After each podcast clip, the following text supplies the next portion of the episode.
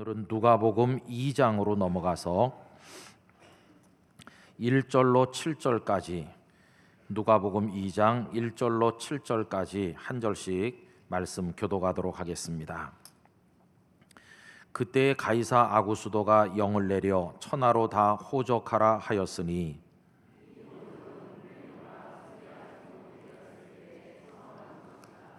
모든 사람이 호적하러 각각 고향으로 돌아가매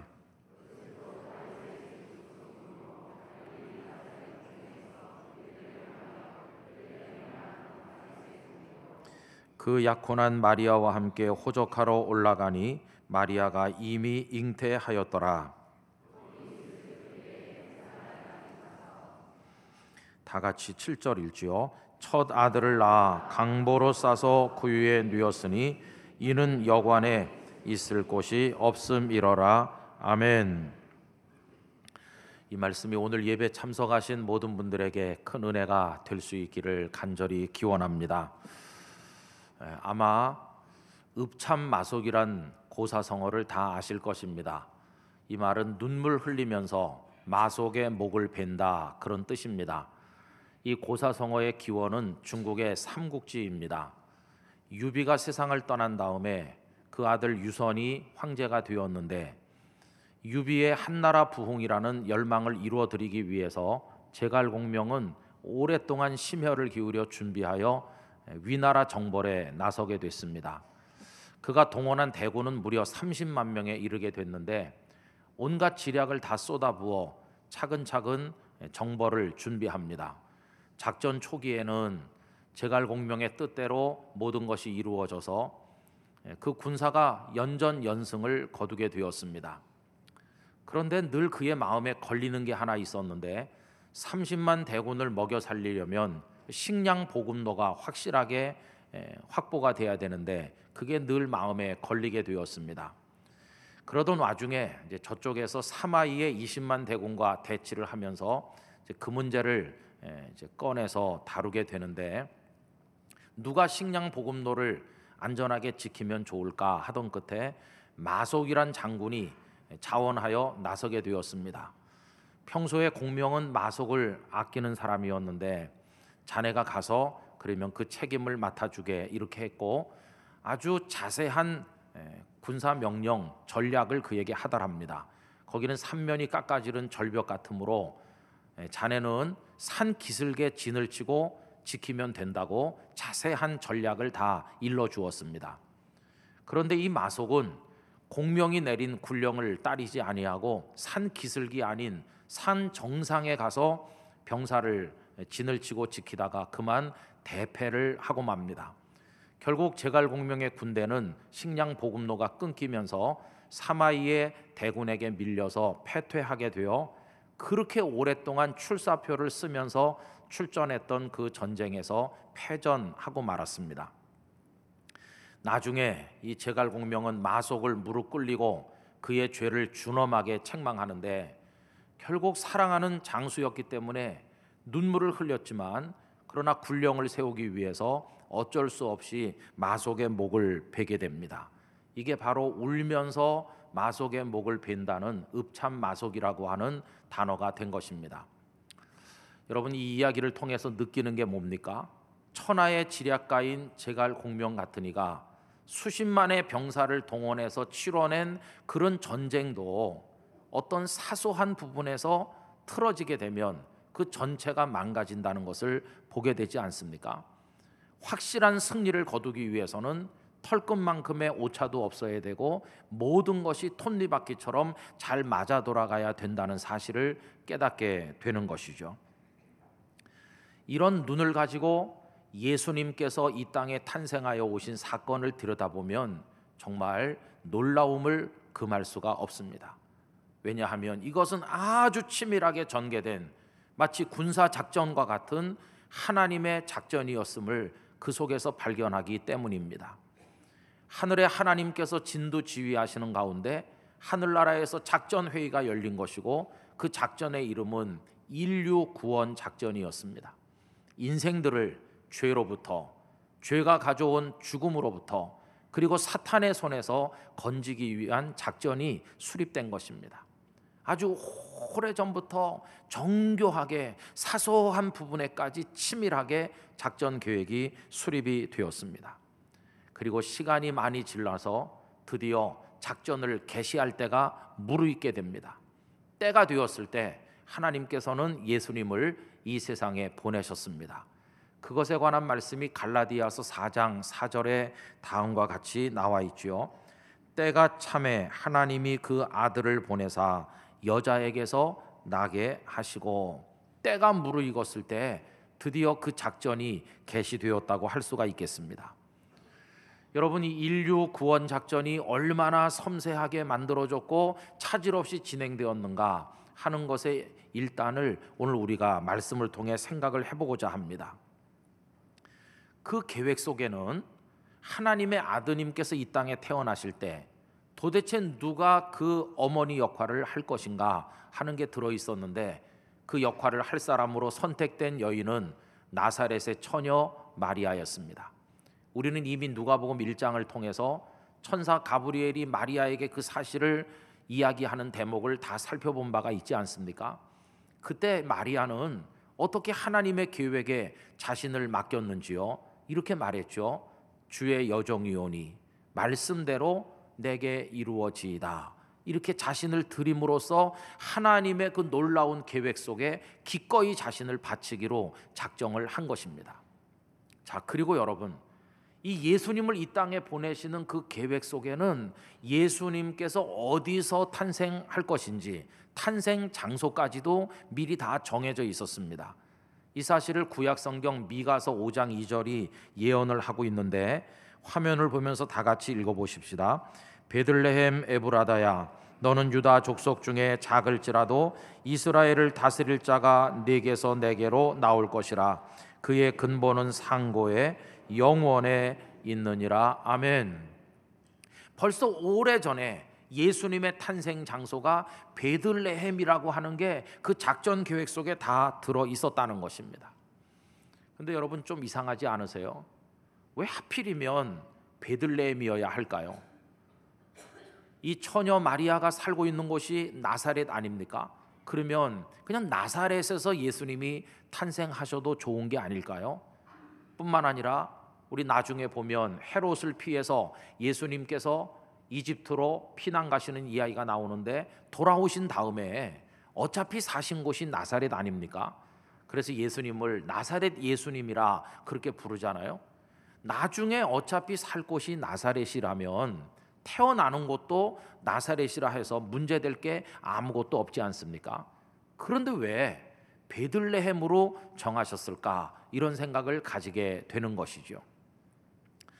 여러분 우리의 이런 의문점에 대한 대답은 대단히 명확한데 우리가 구약 성경에 보면 베들레헴과 관련된 이야기들을 찾아보게 되는데 여러분 이 베들레헴은 위대한 인물을 배출한 동네였습니다.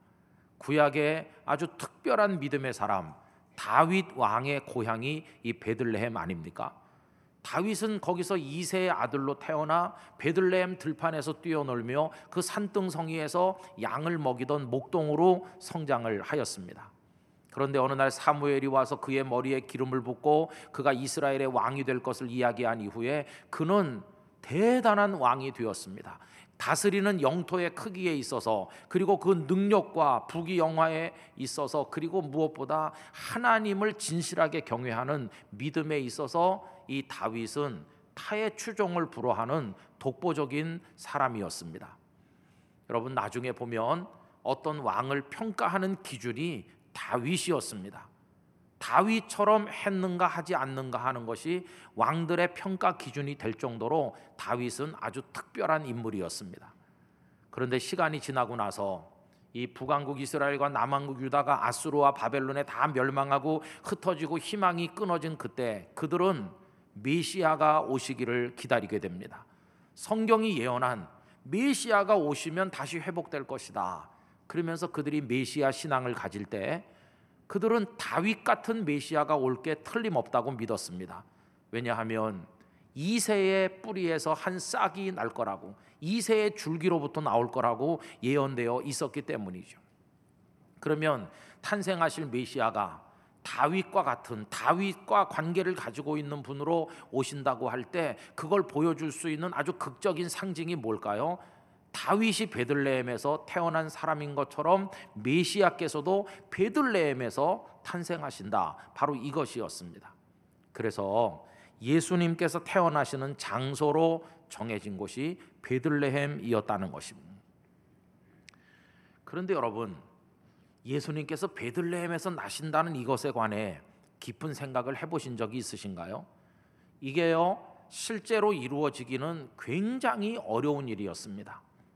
왜 그러나 하면 이 베들레헴에서 예수님이 탄생하려면 여러 가지 조건이 맞아떨어지지 않으면 안 되었기 때문입니다. 가장 기본적인 조건, 예수님을 낳을 여인으로 선택된 마리아가 베들레헴에 있어야 되는 것이죠.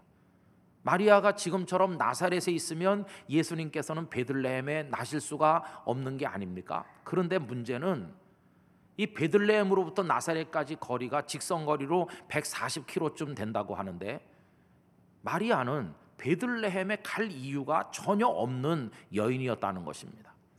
베들레헴이 무슨 유명한 관광지인 것도 아니고 베들레헴에 일가 친척이 살고 있어서 가는 것도 아닙니다. 베들레헴에 갈 이유가 전혀 없는 마리아가 어떻게 예수님을 베들레헴에서 낳게 되나 이게 벌써 처음부터 어려운 일이었다는 것이죠. 그런데 여러분, 우리 하나님께서 하시는 일을 보세요. 이 마리아가 베들레헴에 가지 않으면 안 되는 일이 생긴 것입니다. 어떻게요? 당시 로마의 통치자인 가이사 아구수도가 명을 내려서 모든 백성들은 고향에 가서 호적하라고 했기 때문입니다. 그게 바로 오늘 본문 1절입니다. 그때 가이사 아구수도가 영을 내려 천하로 다 호적하라 하였으니 이렇게 돼 있죠. 여기서 우리는 참고로 이 가이사 아구수도가 어떤 사람인지를 알아둘 필요가 있습니다. 우리 성경에 아구수도라고 돼 있지만 아우구스투스라고 보통 부르죠. 이 사람의 본래 이름은 옥타비아누스입니다. 그런데 당시 로마의 최고 통치자였던 카이사르가 브루투스에게 암살을 당했는데 나중에 보니까 유언장을 남겼다는 걸 알게 됐습니다. 그 유언장에서 놀랍게도 이 카이사르는 자기 후계자로 옥타비아누스라는 청년을 지목했다는 걸 알게 됐습니다. 옥타비아누스는 카이사르의 누이의 외손자입니다. 그런데 그 어린 아이 때 그를 후계자로 지목을 했고 이 카이사르가 죽었을 때는 겨우 19살밖에 되지 않았습니다. 카이사르가 없는 로마 전국에서 최고 실권자는 안토니 장군이었습니다. 안토니는 병권을 손에 쥐고 경제력을 다 틀어쥔 최고의 실력자였습니다. 그는 옥타비아누스를 무시했습니다. 왜? 유언장에 이름이 올라 있긴 하지만 아무 힘없는 19살 청년이 어떻게 감히 내게 대적하겠나 이렇게 생각을 했기 때문입니다. 그런데 여러분 이 옥타비아누스는 쉽게 물러서지 않았습니다. 키케로를 비롯한 여러 중신들의 의견을 모아서 제2차 삼두 정치를 시작하는 데 성공하게 됐고 시간이 흐르면서 사람들의 마음이 안토니로부터 옥타비아누스라는 젊은이에게로 점점 넘어가게 되었습니다. 안토니가 사람들의 신망을 이룬 결정적 이유는 이집트의 여왕인 클레오파트라와 사랑에 빠졌기 때문이었습니다. 안토니는 로마를 비우고 이집트에 자주 가 있게 되었고 백성들의 마음은 점점 옥타비아누스에게로 기울게 됐는데 드디어 때가 왔지요.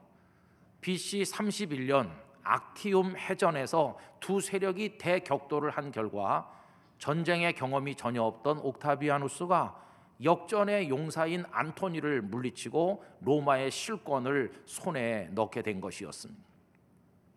그로부터 4년이 지나서 주전 27년 로마 원로원은 이 옥타비아누스에게 최고의 존경을 담은 호칭을 하나 바치게 되었는데 그게 바로 아우구스 투스라는 것이었습니다. 이제부터는 당신을 아우구스 투스로 부르겠다. 그 말 뜻은 가장 존엄한 자 그런 뜻입니다. 그날 이후로 그는 로마 제국 안에서 가장 존엄한 자가 되었고 말 한마디면 못할 것이 없는 최고 권력의 자리에 오르게 된 것입니다. 여러분 2장 1절에 나와 있는 가이사 아구수도가 바로 그 사람입니다. 그런데 그가 명령을 내리기를 모든 백성들은 다 고향에 가서 호적하라 이렇게 된 것입니다. 그러니 고향이 베들레헴인 이 요셉도 마리아도 나사렛을 떠나 어쩔 수 없이 베들레헴까지 가지 않으면 안 되는 상황이 온 것입니다. 그걸 이야기해 주는 것이 오늘 본문 4절인데요. 4절 말씀 다 같이 읽어 봅시다. 요셉도 다윗의 집 족속이므로 갈릴리 나사렛 동네에서 유대를 향하여 베들레헴이라 하는 다윗의 동네로 그 약혼한 마리아와 함께 호적하러 올라가니 마리아가 이미 잉태하였더라. 저는 이 말씀을 준비하면서 막 가슴이 떨리는 걸 느끼게 됐어요.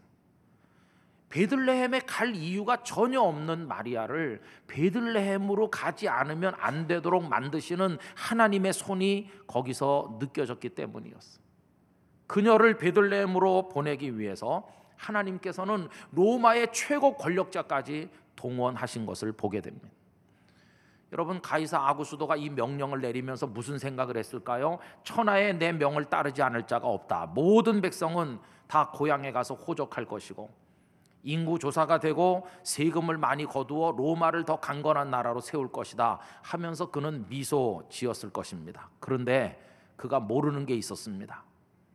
자신이 대단한 권력자인 것처럼 보여도 자기 위에 하나님이 계시다는 걸 그는 알지 못하였습니다. 자신이 그런 명령을 내린 것은 하나님의 아드님이 베들레헴에서 태어나도록 하기 위한 하나님의 오래된 계획을 추진하기 위한 하나의 도구에 불과하다는 것을 그는 알지 못했습니다. 예수님께서 베들레헴에 나셔야 되는 그 이야기에 그는 잠깐 무대 위에 등장했다 사라진 단역 배우와 같은 존재일 뿐이었습니다. 여러분, 그를 동원하여 쓰시는 분은 하나님이셨고 진정한 왕이신 하나님 앞에서 가이사 아고수도는 아무것도 아니었습니다. 아, 하나님께서는 그렇게까지 하셔서 마리아가 베들레헴에 있게 하셨구나 생각하니까 얼마나 놀라운지 이루다 말할 수가 없다는 것입니다. 그 다음에 시간도 문제입니다. 시간 절묘하게 맞아 떨어지게 하셨어요. 만약에 이 가이사 아구수도의 명령이 몇 달 일찍 내렸다면 어떻게 됐을까요? 마리아는 베들레헴에 가서 다 호적을 맞추고 돌아와 나사렛에 살다가 예수님을 낳았을 겁니다. 그때는 배가 얼마 부르지 않았을 것 아닙니까? 만약에 아구수도의 명령이 조금 늦게 내렸다면 마리아는 베들레헴으로 출발도 하기 전에 나사렛에서 예수님을 낳았을지도 모릅니다. 이게 시간이 안 맞으면요. 그런데 적절할 때 왕명이 황제의 명령이 딱 떨어지게 된 것이죠. 그리고 여러분 그뿐이 아닙니다. 이 명령이 떨어진 것은 로마 궁궐 아니겠어요? 그럼 로마 궁궐에서 통치자가 명령을 내렸을 때 그 넓은 로마 천하에 그 명령이 하달되는데 얼마나 많은 시간이 걸렸을까요? 파발마들이 밤낮으로 달려서 각 고을마다 마을마다 명령이 전달되기까지 우선 일단 유대를 통치하는 헤롯의 궁전에 그 명령이 도달했겠죠. 한 달 걸렸을지 더 걸렸을지. 그리고 헤롯은 또 그 수하들을 모아서 각 고을 마을마다 나사렛 마을까지 사람을 보내서 이 황제의 명령을 전달하게 했겠죠. 그리고 그 명령이 집집마다 다 도착하는데 걸린 시간. 그리고 그 명령을 들었을 때 요셉과 마리아가 며칠 고민하지 않았겠어요? 왜 고민했을까요? 명령 받고 바로 떠날 수는 없는 거 아닙니까? 더군다나 마리아가 지금 배가 많이 불러왔는데 이 몸으로 베들레헴까지 가도 되는 건가?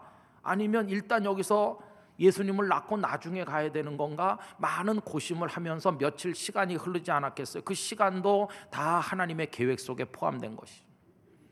그러다가 어쩔 수 없이 안 갈 수 없어서 그 만삭의 몸으로 그 길을 걸어가게 된 것이었어요. 더군다나 이동하는 시간도 다 문제가 됩니다.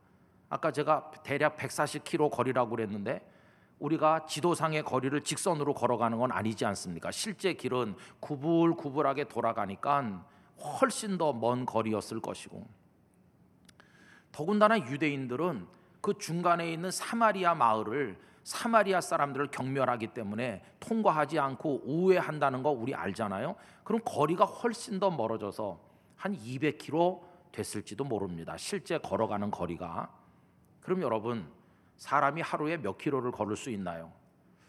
창세기 22장에 보면 하나님께서 아브라함에게 네 아들 이삭을 제물로 바쳐라 이렇게 말씀하는 대목이 나오는데 그때 그 아브라함은 부엘세바에 살았습니다. 그런데 제사를 드릴 장소는 모리아 산이었어요. 그런데 이 부엘세바에서 모리아 산까지가 87km입니다. 근데 87km를 며칠에 갔다고 돼 있냐 하면은 사흘 걸렸다고 돼 있어요. 아브라함과 아들 이삭이 사환과 함께 부지런히 걸어서 간 기간이 그 사흘이었어요. 무슨 특전사 장병들이라면 훨씬 많이 갈 수 있지만 평범한 사람은 그 정도 그저 걸으면 힘이 빠지는 거죠. 그럼 하루에 30km 간다고 치고 한 200여 킬로를 이 요셉과 마리아가 나사렛에서 저 남쪽 베들레헴까지 가려면 빨리 걸어도 엿새 아니면 7일은 걸리지 않았겠어요. 거기다 또 변수가 있죠. 그게 뭐냐 하면 만삭이라는 것입니다.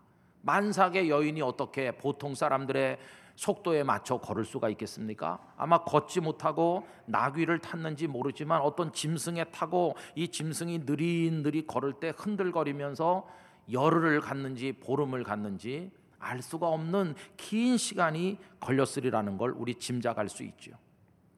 그런데 여러분 왕의 그 통치자의 명령이 떨어져 가지고 이 집집마다 그게 다 하달돼 가지고 그 명령을 받고 준비를 해 가지고 느릿느릿 가서 베들레헴에 도착하기까지 얼마나 많은 시간적 변수가 그 속에 들어 있겠어요. 그런데 보세요. 그들이 그렇게 가지고 베들레헴 마을에 딱 도착하는 그 순간 얼마나 정확한지 모릅니다. 그때 이 마리아의 진통이 시작이 된 것이. 그래 가지고 베들레헴에서 아기 예수님을 낳으시게 된 것이. 거기서 조금만 계획이 틀어졌더라면 베들레헴에 오기 전에 낳을 수도 있고 왔다 간 다음에 낳을 수도 있는데 하나님은 그걸 정확하게 맞추신 것을 볼 수 있습니다. 아 하나님은 마리아가 느릿느릿 오는 것까지 다 시간 계산을 하셔서 그녀의 산통이 베들레헴에 도착하면서 시작되게 하셨구나. 이 얼마나 절묘하게 맞아떨어집니까? 그래서 여러분 오늘 본문 6절에 나와 있는 거기 있을 그때에 해산할 날이 찼다. 이게요. 굉장히 어려운 일이었어요. 딱 거기 도착했을 때 진통이 왔고 해산을 하게 돼. 이렇게 절묘하게 섬세하게 정확하게 맞출 수가 있을까?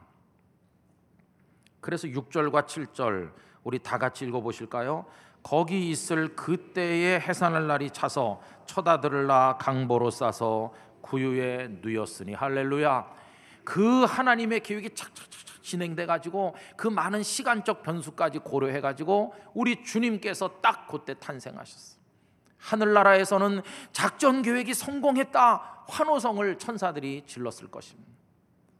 그렇게 딱 맞아 떨어져서 예수님이 베들레헴에서 나실 것이라는 그 계획이 성취된 것이었어.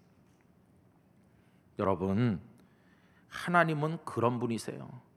그렇게 정확하게 계획을 세우시고 정확하게 이루어지도록 역사하시는 분, 그분을 우리는 아버지로 믿고 있는 것입니다.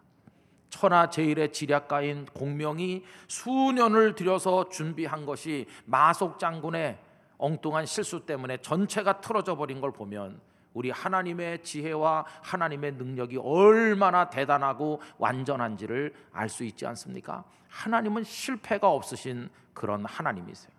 그래서 베들레헴에서 우리 구주 예수님께서 탄생하셨습니다. 그게 전부가 아닙니다. 예수님께서는 나사렛에 가셔서 지나셨고 그리고는 때를 기다리셨습니다. 때가 무르익을 때 세례 요한이 먼저 유대 광야와 요단 강가에 등장했습니다. 그러면서 사람들 속에 이렇게 살면 안 되겠다 회개 운동이 일어나게 했고 사람들은 요한에게 와서 가슴을 치며 회개하고 세례를 받았습니다. 이렇게 사람들의 영이 열리고 있을 그때 주님께서 드디어 등장하시고 요한은 그분을 세상 죄를 지고 가는 하나님의 어린 양이라고 선포함으로 메시아의 사역의 시대가 열리게 된 것이었어. 그게 다 말씀 속에 준비된 계획 그대로였어요. 그리고 예수님은 성경이 예언한 대로 십자가에서 죽으셨어요. 정확할 때 그리고 사흘 만에 성경대로 부활하시고 성경대로 승천하셔서 하나님 보좌 우편에 계시게 된 것이었어요.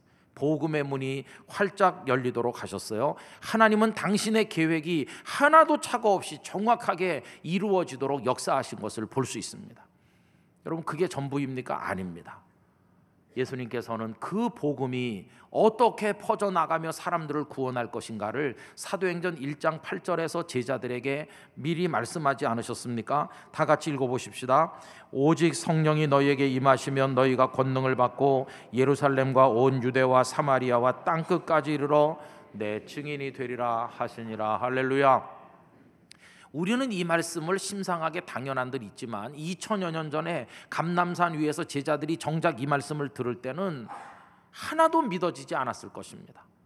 어이가 없는 말씀으로 들렸을 가능성이 많죠. 왜냐하면 예루살렘 아니 예수님을 십자가에 못 박아 죽인 원수들이 가득한 곳에서 어떻게 우리 연약한 사람들이 시작할 수 있나? 예루살렘은 아니다. 예루살렘이 안 된다면 예루살렘 주변 유대 지역에서도 될 수가 없는 것이고 아니 그리고 사마리아라니 우린 사마리아 사람과 상종하지 않는데 어떻게 우리가 사마리아 동네 가서 이야기를 한단 말인가? 이거는 도무지 받아들일 수 없다. 그리고 땅끝 그들은 주변 나라도 한 번도 가본 적이 없는 사람들인데 세상의 땅 끝에 자기들이 갈 것이라는 걸 상상이나 할 수 있겠습니까? 이거는 이루어질 수 없는 이야기다. 이런 생각을 했겠죠. 그러나 여러분, 하나님의 계획은 틀어짐이 없는 것입니다. 어떻게 그게 예루살렘에서 유대를 넘어 사마리아를 넘어 진행하고 있는지를 사도행전 말씀이 보여줍니다. 우리 9장 31절을 다 같이 읽어 보실까요? 그리하여 온 유대와 갈릴리와 사마리아 교회가 평안하여 든든히 서가고 주를 경외함과 성령의 위로로 진행하여 수가 더 많아지니라. 아멘. 여기 보면 유대, 갈릴리, 사마리아 교회라고 그랬잖아요. 안 될 것 같은 지역에 복음이 점점 점점 퍼져 나가는데 주를 경외함과 성령의 위로를 통해 주님이 말씀하신 계획이 착착 진행돼 나가는 것을 볼 수 있지 않습니까? 그리고 이렇게 유대, 갈릴리, 사마리아로 복음이 전해지던 그 와중에 주께서는 땅 끝에 갈 주인공을 준비하셨는데 그 사람이 지독한 핍박자 사울이었습니다. 다메섹으로 가는 길에서 그를 부르시고 그를 이방인의 사도로 준비시키신 하나님께서는 안디오 교회로 하여금 그를 땅 끝에 선교사로 파송하게 하심으로 그가 전도 여행을 통해 그 당시 땅 끝인 서바나까지 가도록 역사하신 것을 성경이 우리에게 보여주고 있는 것입니다. 여러분 그것뿐이겠습니까? 그래서 온 로마 제국 안에 유럽 땅에 퍼져간 복음이 때가 무르익었을 때 대서양을 건너 아메리카 대륙 신대륙에 퍼지게 하셨고 그것이 때가 되었을 때 태평양을 건너 동방의 작은 나라 조선 땅에 도달하게 하셨고 그리고 때가 됐을 때 이 사람 저 사람의 헌신을 통하여 부산 영도의 땅끝 교회가 세워지게 하시고 그리고 오늘 12월 17일 3부 예배 시간에 저와 여러분이 이 자리에서 예배자로 앉아 있도록 하나님께서 계획하셨고 이끌어 오신 것입니다. 얼마나 놀라운지 말로 다할수 없어요.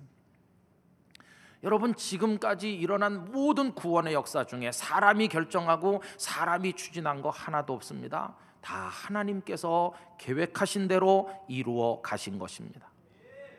고기 잡으러 나갔지만 그날 고기를 한 마리도 못 잡을 줄 어떻게 이 시몬이 알았겠으며 그날 자신의 인생이 변해서 예수님의 제자 베드로로 바뀔 걸 그가 어찌 알았겠습니까? 그는 아무것도 모르고 그날을 맞이했지만 예수님은 그를 당신의 사람 삼기로 벌써 다 그 계획 속에 들어 있었던 것이었습니다.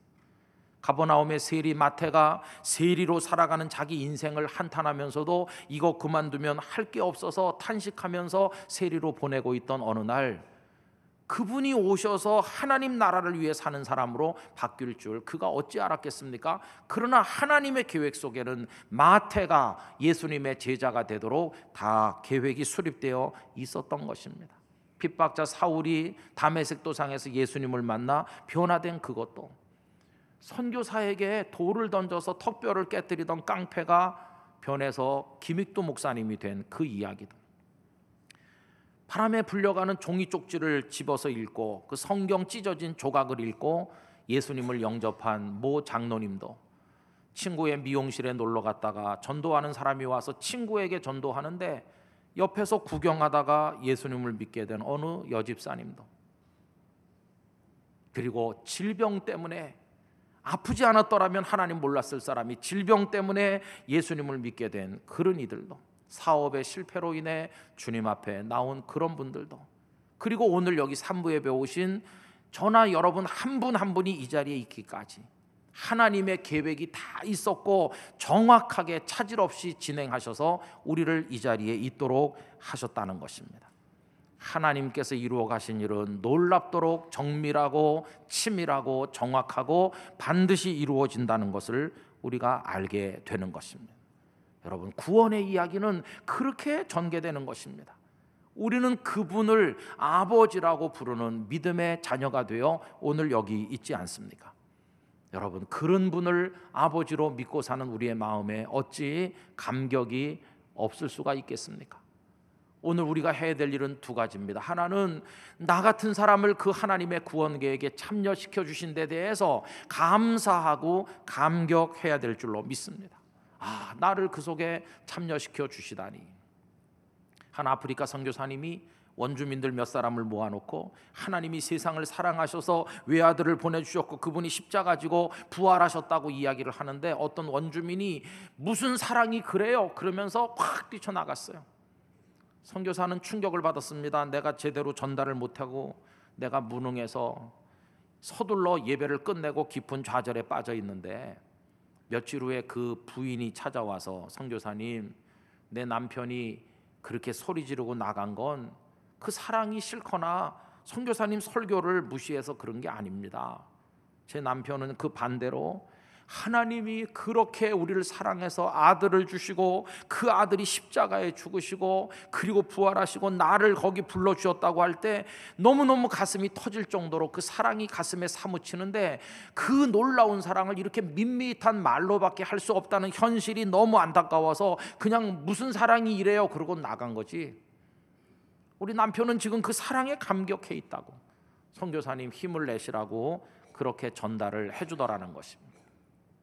우리 땅끝 가족 여러분, 하나님께서 여러분을 그렇게 사랑하시고 그렇게 치밀한 계획으로 불러서 여기 있게 하신 게 마음에 느껴지세요? 그 사랑이 느껴지십니까? 그 사랑에 감격하십니까? 이번 성탄 계절에 하나님이 나를 그렇게까지 사랑하셔서 구원하셨구나. 이게 여러분 속에 사무치고 감사와 감격이 넘쳐나게 되기를 바라는 것입니다. 그리고 또 하나 우리가 할 일은 우리의 미래를 그 하나님께 맡기는 것입니다. 그렇게 치밀하게 전개하시는 그래서 여기까지 우리를 인도하신 하나님께서 과거 속에만 우리를 사랑하셨겠어요? 우리의 미래를 향한 모든 걸 하나님은 다 준비하고 계신 줄 믿습니다. 우리를 부르신 하나님, 우리를 반드시 천국문을 통과할 수 있도록 앞으로도 우리를 이끌어 가실 줄로 믿습니다. 그리고 예수님은 내가 다시 오겠다고 재림을 약속하셨는데 그 예수님의 재림 약속도 때가 될 때 정확하게 이루어질 줄로 믿는 것입니다. 우리 개인과 가정과 교회 미래가 다 하나님의 계획하심 속에 있는 것입니다. 그 하나님을 믿고 하나님의 계획에 우리를 맡기고 하나님의 뜻에 순종하면 우리는 아름다운 미래를 바라보게 될 것입니다. 왜요? 하나님은 착한 일을 우리 각자 속에서 시작하시고 시작만 하시는 분이 아니라 반드시 이루어내시는 그런 하나님이시기 때문에 그런 것입니다. 여러분 빌립보서 1장 6절 말씀 우리 다 같이 큰 소리로 읽어 보겠습니다. 너희 안에서 착한 일을 시작하시니가 그리스도 예수의 날까지 이루실 줄을 우리는 확신하노라 할렐루야. 이 확신이 제 속에 여러분 속에 분명하기를 진심으로 기원합니다. 여러분 요동할 필요 없습니다. 흔들릴 필요 없습니다. 사탄이 우리를 공격하겠지만 많은 시련이 우리에게 다가오겠지만 하나님은 우리 미래를 천국에까지 이끌어 가시고 우리 가정과 이 교회 미래를 인도하실 줄 나는 믿습니다. 시작하신 하나님 이루실 줄로 믿습니다. 그러면서 우리는 하나님만 바라보고 나가는 것입니다. 그 안에서 강하고 담대한 하나님의 성도가 되셔서 그 하나님의 섬세한 손길에 이끌려 다 하늘나라에서 만나는 축복을 우리가 가지게 되기를 주님의 이름으로 기원합니다. 이 좋으신 하나님이 우리의 아버지시라니 할렐루야 얼마나 감사해요. 이 기쁨이 충만하시기를 축원합니다. 다 같이 기도하겠습니다. 하나님 아버지 저희들을 향한 하나님의 구원 계획이 예수님께서 베들레헴에 탄생하시는 것부터 시작해서 얼마나 치밀하고 정교하게 추진되어 왔는가를 생각을 해봅니다. 아버지 도저히 맞추기 힘든 그 시간을 맞추게 하셔서 예수님 베들레헴에 나시게 하신 것처럼 오늘 우리를 이 자리에 있게 하셨으니 앞으로 우리를 천국에 이르는 그날까지 인도해 가실 줄 믿습니다. 주여 저희를 받아 주시옵소서. 우리 통성으로 기도하겠습니다. 할렐루야 거룩하신 하나님 아버지 감사와 찬송과 영광을 올려드립니다. 우리가 이 땅에 태어나 죄 가운데 살았지만 하나님께서는 저희들을 예정하시고 부르시고 하나님의 말씀 가운데 권면하시고 우리를 구원의 반절에 참여하게 하시며 정확한 계획에 따라 우리를 오늘 이 자리에까지 있는 예배자가 되게 하셨으니 감사하고 찬송과 영광을 올려드립니다. 하나님께서는 저희로 하여금 반드시 천국문에 이르게 하실 줄로 믿습니다. 아버지 하나님 우리의 미래가 하나님의 손에 있는 줄로 믿습니다. 우리 가정도 교회도 이 나라도 하나님의 손 안에 이끌어갈 줄로 믿습니다. 하나님을 신뢰함으로 구원해 주신 은혜 감사하면서 내 주님을 찬송하며 나가도록 은혜 베풀어 주시옵소서. 아멘. 말로 다 할 수 없는 정교하고 섬세한 계획을 세우시고 능력과 권세로 차질 없이 그 모든 것을 이루어 오늘 이 자리에까지 저희들을 참여시켜 주신 하나님을 찬양하나이다. 이제 저희로 천국문을 통과하는 그날까지 쓰러짐이 없이 걸어갈 수 있도록 이끌어 가실 계획도 이미 다 수립되어 있는 줄로 믿사오며 그걸 이루어 가실 줄로 믿습니다. 두려워하지 말게 하시고 떨지 말게 하시고 우리 개인과 가정과 교회를 인도하시는 하나님께 저희 모두를 맡기게 하여 주시옵소서. 이 모든 일을 이루어 가실 하나님을 찬양하오며 예수님의 이름으로 기도하옵나이다. 아멘.